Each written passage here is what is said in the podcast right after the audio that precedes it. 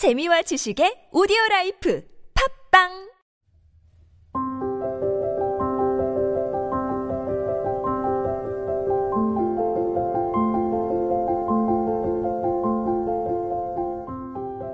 활명수처럼 책을 잘 소화시켜 드리겠습니다. 무릉서원의 김태훈 기자입니다. 네, 안녕하세요. 무릉서원의 박은주 기자입니다.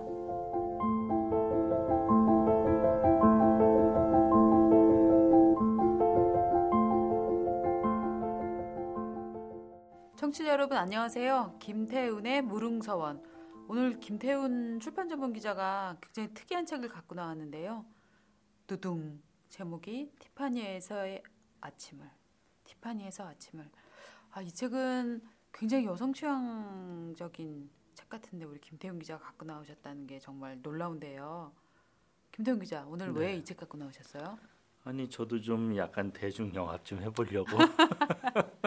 아니 맨날 입문서 했더니 딱딱하다고. 네. 근데 제가 또 이거 읽다 보니까 여기서 네. 어떤 인문적인 생각을 또 하게 되더라고요. 이 책을 읽으면서 이게 아 그냥 영화 같은 책은 아니다. 네. 뭐 그런 생각을 해서 또 독자 여러분에게 40년대 뉴욕에서 등장한 어떤 여성 얘기를 해드릴 수 있지 않을까 네. 이런 생각을 하고 갖고 나왔습니다. 네, 이렇게 달콤해 보이는 책에서 우리가 어떤 인문학적인 고찰을 할 수 있을지 훨씬 더 기대가 되는데 이 책 사실은 티파니에서 아침을은 정말 영화로 유명하잖아요. 그렇죠. 소설보다 영화로 더 네. 훨씬 유명한 작품. 사실은 소설이 있는지도 모르는 사람들도 꽤 있고. 맞습니다. 주말의 영화 시간에 엄청 많이 틀어줬잖아요. 네. 그렇죠. 그래서 저도 소설이 있다는 거는 성인이 된 다음에 알았고 사실 국민학교 때부터 이 영화를 봤어요. 제가 네. 국민학교 때라고 했으니까 얼마나 오래전에 우리가 국민학교 다니던 시절부터 그 오드리 헵번의 티파니에서 아침을 로마의 휴일 네. 이런 거 보면서 그때는 사실 영화로만 봤고 책이 있는지 이런 건 몰랐고 영화 속의 내용이 단 줄 알았죠. 맞습니다. 저도 이 책을 읽었는데 읽고 나서 정말 깜짝 놀랐는데 우리 김태훈 기자는 어떠셨어요? 책 읽고? 이 소설은 중편인데 중편의 어떤 미학을 보여준 작품이고 당시에 네. 문화평론계에서도 굉장히 좋은 평가를 받았고요. 단편처럼 주제 의식도 선명하고 문장도 아주 농밀하고 네. 거기다가 장편의 이야기성도 갖추고 네. 그래서 하루키 미문을 쓰는 무라카미 하루키가 네. 이 사람처럼 쓸 수 없어서 29살까지 소설가가 되지 못했다. 네. 뭐 이렇게 평가했던 대단한 작가인데 이 사람 누구냐? 아 이 사람 제가 말 안 했군요. 네. 아, 이게 참 트루먼 커포티. 맞아요. 네. 카포티는 정말 책을 읽으면 글 쓰는 사람들이 상당히 열등감을 느낄 수밖에 없겠다 하는 느낌이 들어요. 맞아요. 네. 위트도 들어있고 네. 문장이 되게 압축돼 있고 네. 그래서 아 이 사람 한 문장 한 문장 굉장히 생각 많이 하면서 쓰는 사람이구나. 네. 그거에 비해서 영화는 사실 하이틴 로맨스 대중 영합적인 영화죠. 네, 저도 사실 아주 어렸을 때부터 티파니에서 아침을 여러 번 봤기 때문에 굉장히 재밌는 영화라고 생각을 했었거든요. 근데 이 카포티의 원작을 읽고 나니까 아, 카포티가 이 영화를 봤으면 정말 영화를 찢어버리고 싶었겠다 하는 느낌이 좀 들었어요. 이미 네. 혹평을 했습니다. 아, 뭐라고요? 아, 뭐 아주 달달하고 무난하게 만든 로맨스 작품 뭐 이런 식으로 음, 그렇게 얘기할 수밖에 없어요. 그래도 이- 참이 점잖게 얘기했네요, 그렇죠? 젊은 나이에 쓴맛을 좀 봐서 그런 거 아닐까? 네, 네, 우선 뭐 영화 얘기를 시작해 볼까요? 네, 이 영화가 만들어진 게 1961년이고 네. 그때 이미 햇번이 1929년생이니까 30대 초반이었어요. 네. 아, 그런데 소설 속 여주인공 나이가 19살인데 예, 그 이제 햇번이 워낙 매력적이니까 그 당시에 여주를 맡았어도 하나도 어색하지 않게 맞아요, 맞아요. 영화 첫 장면 기억하세요? 첫 장면 기억 안 나요, 솔직히. 막 그게- 봤었던 조각조각들이 나갔고. 그게 예. 저기 저도 복습하느라고 한번 영화를 다시 봤는데 첫 네. 장면이 뉴욕 맨하튼 5번가 네, 거기에서 티파니스 매장 앞에 깡 마른 여자가 네. 까만 아, 예, 예, 예. 선글라스를 끼고 네, 보석 진주 목걸이를 주렁주렁 달고 네. 베이글 빵을 먹으면서 네. 커피를 마시고 그러면서 진열장 안에 있는 보석. 보석을 열심히 바라보고 있었죠. 네, 맞습니다. 아, 맞아요. 생각나요. 정말 뭐 그 이미지는 광고로도 그래서 저는 번, 네. 그거 보면서 이 책 제목이 이게 티파니에서 아침물인데 예. 티파니 문전에서 빵을 뭐 이렇게 해야 되는 거 아닌가? 맞아요, 맞아요. 네. 그러니까 이 영화는 가진 것 없는 19살짜리 여자애가 네. 뭔가 이렇게 강렬하게 좋은 남자 만나서 출세해 가지고 잘 먹고 잘 살고 싶은 네. 그런데 나중에 보니까 그거는 헛꿈이고 이제 이 젊은 다른 남자하고 연애해가지고 새로운- 사랑을, 응, 사랑을 작가, 찾는다. 작가를 응. 이거 완전히 소설하고 다른 내용이죠. 네. 그런데 이 그래서 이 티파니에서의 라는 데가 네. 사실은 이제 영화에서는 어떤 그런 무력 같은 거를 그쵸. 상징하는데 예, 부유한 삶에 대한 네. 뭐 상징이죠. 네. 그리고 이 책 제목도 네. Breakfast at Tiffany's 네. 티파니에서 아침 식사를 하는 것. 네. 이 트루먼 커퍼티가 친구들하고 이런저런 만나가지고 술도 먹고 말도 하고 수다 떨다가 네. 이 지들끼리 야 이게 어떻게 하면 우리가 성공한 거냐 성공한 예. 삶이라는 게 뭘까 그랬더니 티파니 같은 좋은 보석 가게에서 만약에 밥을 준다면 음. 거기서 밥 먹는 거 정도 되면 성공한 거 아니겠어? 아. 했더니 이 여자 주인공을 등장시켜서 이 소설을 쓴 거예요. 아. 물론 성공한 삶을 만들기 위한 소설은 아닙니다. 그렇죠. 전혀 그렇죠. 다른 얘기죠. 근데 참 재밌는 게요. 티파니는 뭐 세계적인 보석 메이커잖아요. 네. 그래서 결혼할 때 예물로도 뭐 목걸이나 반지 이런 걸 하는데 그래서 이 소설이 나오고 또 그다음에 영화가 나온 이후에 말이죠. 아, 제 기억하기로는 한 4, 5년 전쯤인 것 같은데 진짜 뉴욕 5번가 티파니 매장에서 그 브런치를 팔기 시작한 거 아세요? 그래서 저는 네. 집사람 생일 선물로 한번 티파니에서 뭐 사다 준 적이 있는데 갔더니 네. 아무것도 없던데. 아무것도 없죠. 네. 그런데 이제 뉴욕 티파니 매장에서는 브런치를 시작을 해서 정말 영화가 나온 지 네, 수십 년 예. 만에 드디어 그래서 사람들이 정말 미어 터졌어요. 그래서 네. 사실 제가 이 티파니라는 게 도대체 뭘까? 네. 집사람한테 아주 조그마한 목걸이를 선물해 줬는데 네. 그 가격을 보는 게 아니고 제 와이프가 티파니라는 걸 사준 그 이미지와 분위기를 즐기는 거예요. 그렇죠. 그렇죠. 그래서 책의 주인공 소설의 주인공 여자 이름이 홀리 골 라이틀리인데 예. 이 골 라이틀리가 뭐라고 그러냐면은 자기는 심술궂은 빨강이 나를 덮치면 티파니에 간다라고 음. 말을 해요. 심술궂은 빨강이 덮치는 게 뭐냐? 네. 어떤 우울한 감정 네. 그런 게 덮치면 나는 고급스러운 분위기, 뭔가 인생이 술술 풀리면서 네. 훗날 언젠가는 가서 닿을 곳에 있다면은 네. 그곳의 분위기가 과연 어떨 건가? 네. 그걸 미리 느끼고 싶어서 가보는 곳이 네. 티파니다. 음. 그럼 심술궂은 빨강이라는 게 뭐냐? 참 문학적인 표현이에요. 심술궂은 빨강. 그렇죠. 네. 아니 뭐 저, 훌륭한 소설입니다. 네. 이게 심술궂은 빨강이라는 게 Love Is Blue라는 팝송도 있는데 네. 왜 파랑이라고 안 했을까? 음. 파랑이 blue가 우울한 건데 네. 이 커퍼티는 이 홀리가 앓고 있는 우울이 단순한 우울이 아니라는 거예요. 네. 그래서 뭐냐 무언가 되고 싶은데 그게 갑자기 너무 멀어 보이고 네. 먼 목표로 보일 때 그래서 의욕이 있는데 그 의욕이 한없이 처질 때 음. 그럴 때 위로받고 싶은 것 그러니까 예. 그냥 처지는 블루가 아니고 네. 내가 목표가 있는데 그 목표와 나 예. 사이의 거리를 느끼는 거 네. 그거를 표현하고 싶어서 심술궂은 빨강이라고 한 거예요 음. 그런 게 도졌을 때 나는 티파니스에 가서 그걸 본다 음. 영화에서 백을 먹으면서 보는 그런 게 아니라 네. 그거를 또 소설에서 또 홀리가 얘기를 하는데 나는 다이아나 끼고 싶어하는 그런 여자가 아니야. 비록 음. 티파니에 가서 보고 보기는 하지만 근데 이 여자 이름 재밌지 않아요? 홀리 골라이틀리? 저는 사실 고라이틀리가 너무 어려워서 그냥 홀리만 사실 기억을 했어요. 사실은 그 방점은 골라이틀리에 있어요. 네. 왜요? 가는데 예. lightly 가볍게 아 그러네. 그 이리저리 가볍게 예. 부초처럼 떠다니는 부초처럼 그쵸 네. 그쵸. 음. 그 이 여자 명함 하고 다니는데 네 늘 명함에다가 여행 중이라고 맞아요. 네. 해요. 한 군데 매이지 않는 사람이에요. 음. 자유 영혼. 그렇습니다. 네. 그래서 저는 이 홀리 골 라이틀리가 네. 예, 니코스 카잔차키스의 소설 그리스인 조르바의 여성 버전이라고 생각해요. 아 그리스인 조르바가 엄청 큰 덩치의 남성성이 확- 네, 네. 그 누구였죠? 그 느껴지지만- 저기 배우 안소니 킨이 네. 연기했죠. 거기 보면 소설에서 그 조르바 얘기를 잠깐 하자면 이제 조르바가 이렇게 이리저리 불황하고 다니는데 네. 너무나 이게 자유로운 어 보이니까 어떤 갑부가 그 사람이 너무 멋있어서 당신 나랑 같이 일하자. 네. 그러면서 크레타 섬에 가서 무슨 갈탄 캐자 뭐 이런 얘기 한 거로 제가 알고 있는데요. 맞습니다. 그럴 때 아, 좋아. 그럼 나도 한번 어, 너한 고 한번 일하면서 뭐 정착해 볼게. 그러나 두목 나는 자유인이라는 겁니다. 맞아요. 그거는 아셔야 됩니다. 네, 네, 네. 응. 참 이게 이게 종업원인지 고용주인지. 그래서 자유로운 여자 홀리 골라이틀리가 그 네. 이제 그 여성 캐릭터에 대해서 이제 좀 더 얘기를 하자면은 네. 그래서 이 여자는 그럼 다른 문학 작품에서는 어떤 여자랑 비교해 볼 수 있을까? 네. 혹시 그 마가렛 미첼 소설 바람과 함께 사라지다에 나온 스칼렛 오하라는 어떨까?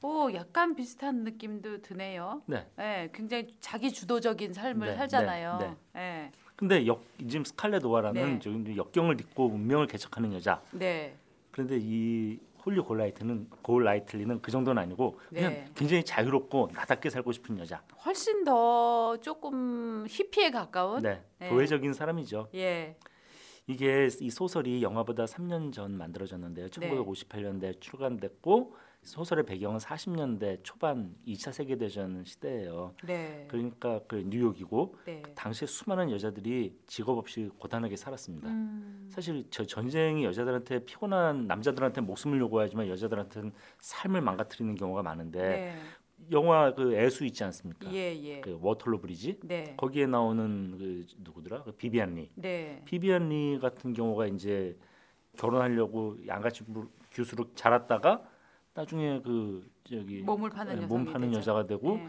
죽었던 남자가 돌아와 가지고 음. 죽은 줄 알고서 그렇게 자포자기하게 살았는데 그 남자가 돌아오니까 스스로 목숨을 끊고 뭐 이런 여자하고도 또 달라요. 네. 또 영화에 대해서 지적을 하지 않을 수가 없습니다. 네. 이 영화를 본 사람들은 제가 조르바라고 얘기했는데 도저히 여자 조르바로 느낄 데가 없어요. 영화 봐가지고 이게 무슨 영화 속에 있는 홀리가 여자 조르바야? 왜냐면은 네. 그 영화에 보면은 마지막 부분에서 브라질 갑부인 호세라는 남자가 등장해요. 맞습니다. 큰 농장하는. 네, 네. 뭐 무슨 대통령 하겠다고도 하고 네. 뭐 그러니까 예. 근데 이 홀리가 이제 무슨 마약상하고 얽히면서 감옥에 잠시 갇히는 상황이 오니까 호세가 이 홀리랑 사귀는 게 부담스러워가지고 절교를 해버리고 브라질로 돌아가요. 네, 근데 홀리가 그를 찾아가기 위해서 브라질로 떠나려고 하거든요. 그렇죠. 영화에서 어떻게 됩니까? 홀리하고 love line 만든 젊은 소설가가 있어요. 폴 네. 바직. 네, 그 저기 조지 페퍼드라는 사람이 한 역할인데 네, 그 폴 바직이 이 홀리를 공항에 데려다 주면서 네. 나 너 사랑해. 고양이가 또 매개가 돼 갖고. 그랬, 그랬 죠. 네, 고양이를 놔주는데 그러다 차를 세우고 홀리가 고양이를 찾으러 가니까 비를 철철 맞고 이 남자가 택시를 타고 내려서 맞아요, 맞아요. 여자를 찾아가서 네. 포옹한다, 키스한다, 네. 끝 이렇게 되죠. 그렇죠. 네. 해피엔딩. 예. 이거 완전히 보석 좋아하는 여자가 정신 차린 하이튼 로맨스. 네. 김중배의 다이아가 그렇게 좋더란 말이냐라는 폴 바직의 말에 아 네. 그게 아니었어 하고 그 한 번에 마음 고쳐먹은 뉴욕판 심순애. 네, 맞아요, 맞아요. 예. 그래서 커포티가 뭐라고 했냐? 네. 얄팍하고 예뻐진 영화. 음, 그래서 그런 말을 한 네. 거죠. 나 이런 소설 안 썼어. 예. 그럼 소설은 뭐냐? 홀리는 그냥 사정없이 브라질로 떠나요. 네. 가가지고 호세 만났는지 안 만났는지 소설에서는 알 수도 없어요. 네. 어떻게 됐는지 어디서 사는지도 모르고 왜 소설 초반부가 회상으로 시작하잖아요. 맞습니다. 이 작가가 이 바 같은 데 와갖고 누구 지인을 만나서 홀리에 네, 대해서 네, 얘기하는 네. 거잖아요. 바 주인을 만나가지고 그두 뭐. 사람이 공통적으로 기억하고 있는 홀리라는 옛날에 한 여자 네. 12년 전에 떠난 여자를 예. 기억하고 그 매개가 된 거는 또 목각 인형이 하나 또 저기 사진이 왔는데 네. 그 목각 인형 사진을 보니까 이게 꼭 홀리처럼 생겨서 네. 혹시 홀리가 이게 아프리카에 간 거 아니야? 맞아요. 그러니까 어디 갔는지도 모른다는 그렇죠. 얘기예요. 남미에 있나 아프리카에 예, 있나 예. 뭐 이런 얘기하고. 하면서 네. 일종의 플래시백 그러니까 네. 과거를 회상하는 것으로 소설은 전개가 되죠. 여기에서 중요한 게 또 폴 바직이 소설에서는 안 나와요. 왜냐면은 이 연애 소설이 아니니까 남자를 네. 등장시킬 필요가 없어요. 그냥 예. 화자가 등장하죠. 예. 근데 영화는 이 화자를 잘생긴 남자 주인공으로 만들고 심지어 그 남자가 돈 많은 어떤 여자하고 사귀다가 이 음. 여자하고 만나가지고 새로운 사랑이 눈 떴다는 이런 얘기로 흘러가는데 네. 참 그렇습니다. 전혀 소설에는 없는 얘기죠. 돈이 뭔지 네. 이 카포티가 참 한 건을 그렇게 할리우드에 팔아버리고 나니까 영화가 그렇게 그렇죠. 나왔더군요. 예. 근데 이게 네. 좀 재밌는 뒷얘기가 있는데 네. 이 당초 이 소설을 영화할 때 네. 이 커포티가 홀리 역으로 오드리 헵번을 원하지 않았답니다. 오 누굴 원했대요? 마릴린 먼로. 오, 아 굉장히 잘 어울릴 것 같아요. 그렇죠. 네. 마릴린 먼로의 그 은막 데뷔 이전의 삶을 아는 사람들은 네. 어 이거 마릴린이야라고. 생각할 수 있어요. 예. 왜냐면 이게 이 소설 속에 그려져 있는 홀리의 삶 자체가 굉장히 마릴린 먼로 같아요. 어려서 부모가 모두 죽어서 고아가 됐고 네. 오빠와 같이 여기저기 전전하면서 좀 도둑질하다가 네. 14살에 50대 늑다리하고 결혼해요. 자기가 뭐 훔치러 들어갔던 집에 남자한테 걸려가지고 네. 얼굴이 반반하다 해가지고 잡혀가지고 이거 완전히 무슨 에드가 앨런 포 소설가가 왜 10대 하고 결혼하고 막 그랬잖아요. 네. 막 그런 것도 떠오르고 네. 완전히 이건 뭐 먹고 살기 위해서 한 결혼인데 네. 결국은 이게 이제 도망가요. 가출해가지고 음. 뉴욕으로 간 억척이죠. 네. 그러니까 햇번에 우아하고 세련되고 도화적인 이미지 좀 안 맞아요. 마릴린 먼로 자체도 바로 지금 방금 김태훈 기자가 얘기해 주신 홀리의 삶이랑 거의 중첩되는 부분이 굉장히 그렇죠. 많잖아요. 그렇죠. 그리고 마릴린 먼로 자체도 과거 인터뷰를 읽어보면 굉장히 이게 표현법이나 상상력이 홀리에 가까운 느낌을 많이 네. 줬어요. 음. 억척이죠. 네. 사실 저이 햇번은 진짜 삶도 좀 우아하고 네. 이제 자기 남편을 굉장히 케어하고 현모양처 스타일이고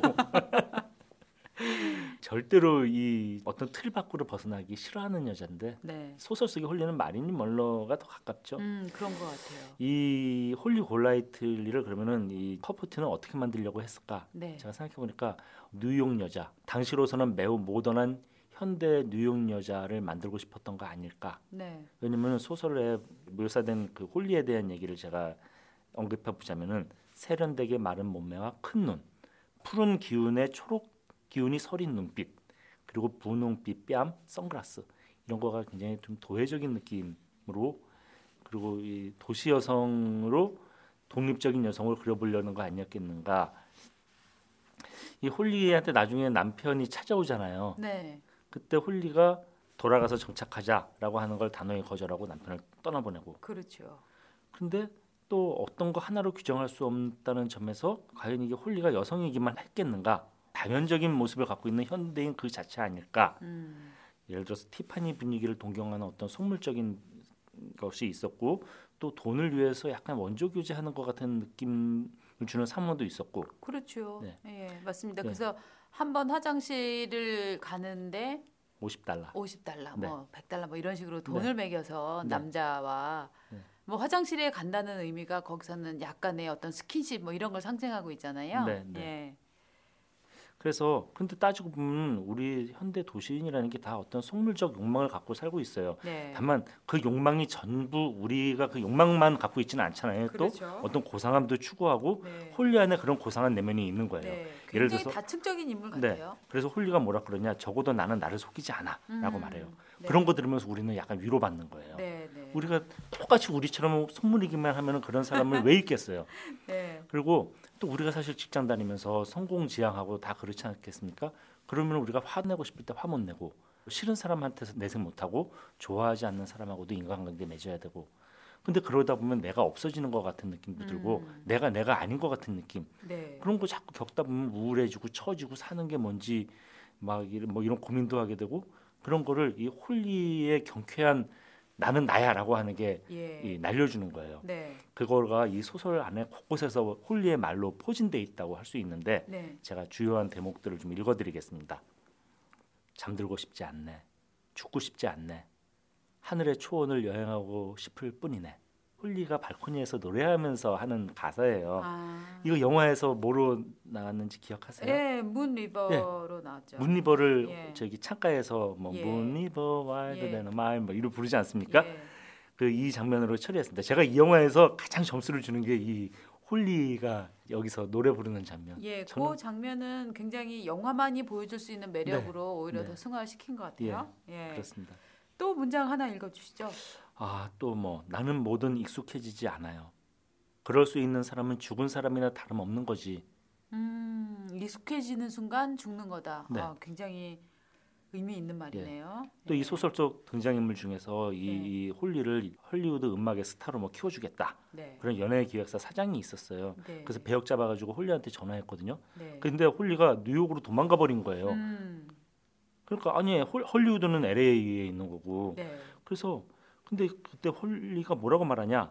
나는 절대 영화 스타가 스타가 되지 못한다는 것을 뻔히 알고 있어요.라고 이 남자한테 말해요. 아, 자기 주제 파악하는 여자라는 거죠. 예. 홀리 매력 있어요. 네. 예. 그러면서 쭉 설명을 해요. 예. 그 설명하는 부분이 좀 긴데 제가 또 읽어드리겠습니다. 네. 영화 스타가 되는 것과 하늘 높은 줄 모르고 솟는 자존심이 손에 손잡고 나란히 가야 했죠. 이게 홀리가 원하는 거예요. 음, 스타가 되지만 나는 내 자존심도 같이 손에 손잡고 유명세와 같이 가고 싶어. 유명해지기 위해서 나의 자존심 따위 버리고 싶지 않아. 그런데 또 이렇게 말해요. 사실 자존심 버리는 것이 필수적이에요. 이거 홀리가 음. 싫어하는 거예요. 네. 그러면서 이렇게 말하는데 남들 부자고 유명해지는 게 싫겠어요? 그것도 내 계획 안에 있답니다. 언젠가는 거기까지 이르도록 노력할 거예요. 하지만 그렇게 된다고 해도 난 내 자존심이 줄줄 따라왔으면 좋겠어요. 어느 맑은 날 아침 티파니에서 아침을 먹는다고 해도 여전히 나이고 싶어요. 어.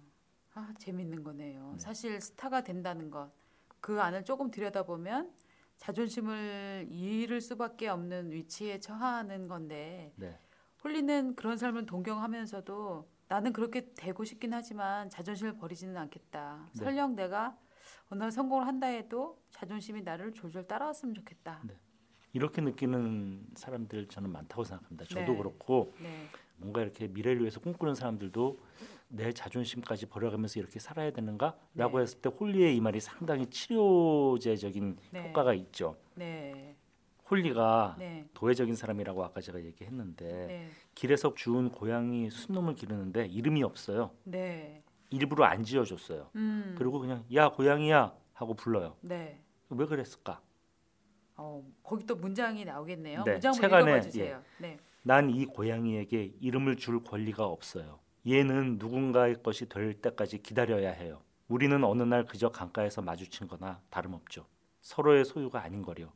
얘는 독립적인 존재이고 나도 그래요. 난 나와 이런저런 것들이 함께 있을 수 있는 자리를 찾았다는 생각이 들 때까지는 아무것도 갖고 싶지 않아요.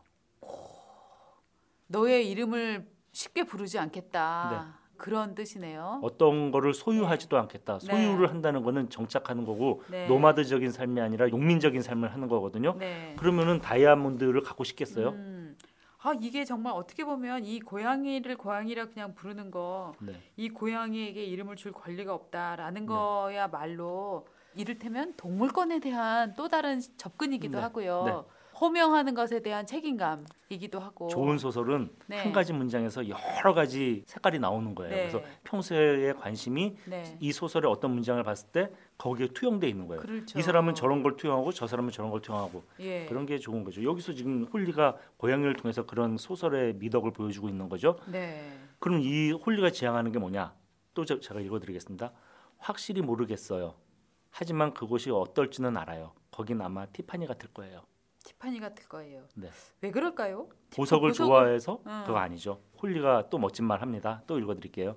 내가 뭐 보석에 미쳐서 그런 건 아니에요. 다이아몬드야 좋죠. 하지만 마흔 살이 되기 전에 다이아몬드를 달고 다니는 건 저속한 취미예요. 다이아몬드는 나이 든 여자들이 해야 정말로 멋져요. 다이아몬드를 부정하지 않아요. 네. 그러나 나한테는 아직은 아니다. 음. 일찌감치 어떤 상태로 정착하지 않겠다. 네. 뭐 아주 읽으면 읽을수록 매력적인 여자입니다. 네, 네. 음. 그래서 커포티가 사석에서 기자들이 너가 만든 이 홀리 혹시 고급 콜걸이냐? 음, 라고 남자와 같이 다니면서 돈을 받으니까. 그렇죠. 네. 커포티가 이렇게 대답했습니다. 네.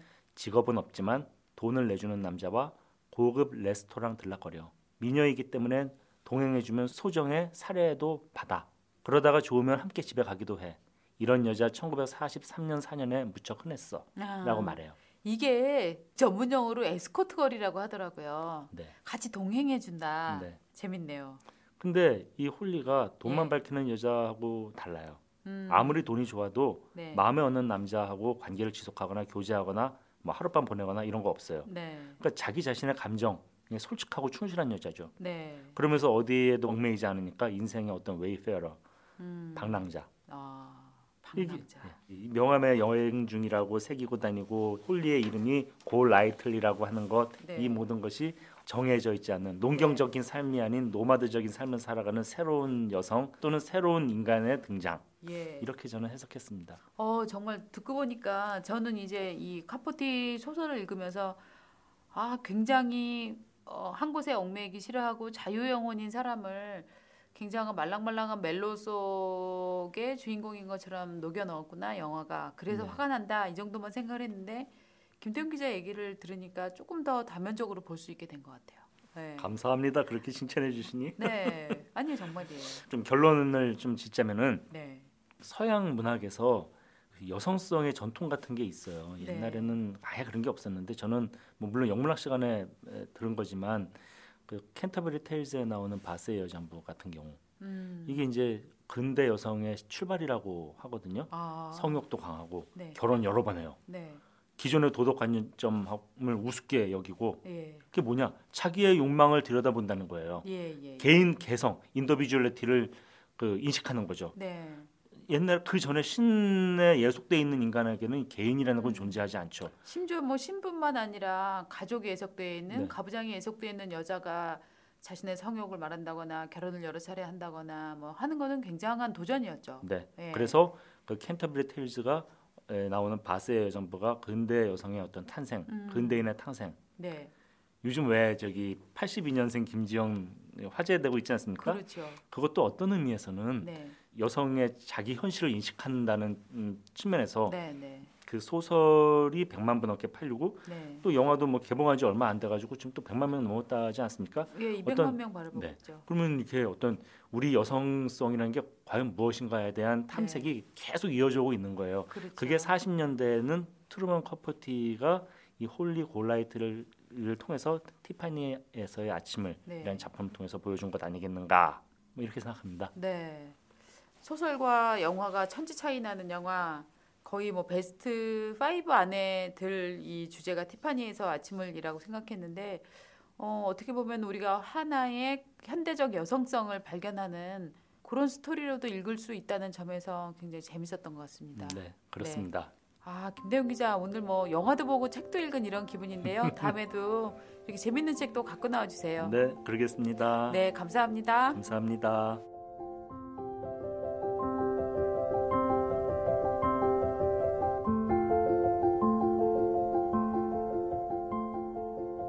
김태훈의 무릉서원을 들어본 독자께서 이런 얘기를 보내주셨어요. 어디 모임에 가서 얘기하는데 자신이 생겼다. 어, 너무 감사한 일이네요. 김태훈의 무릉서원 검색 많이 해주세요. 검색하신 후에 구독, 좋아요 기본이죠. 사랑합니다.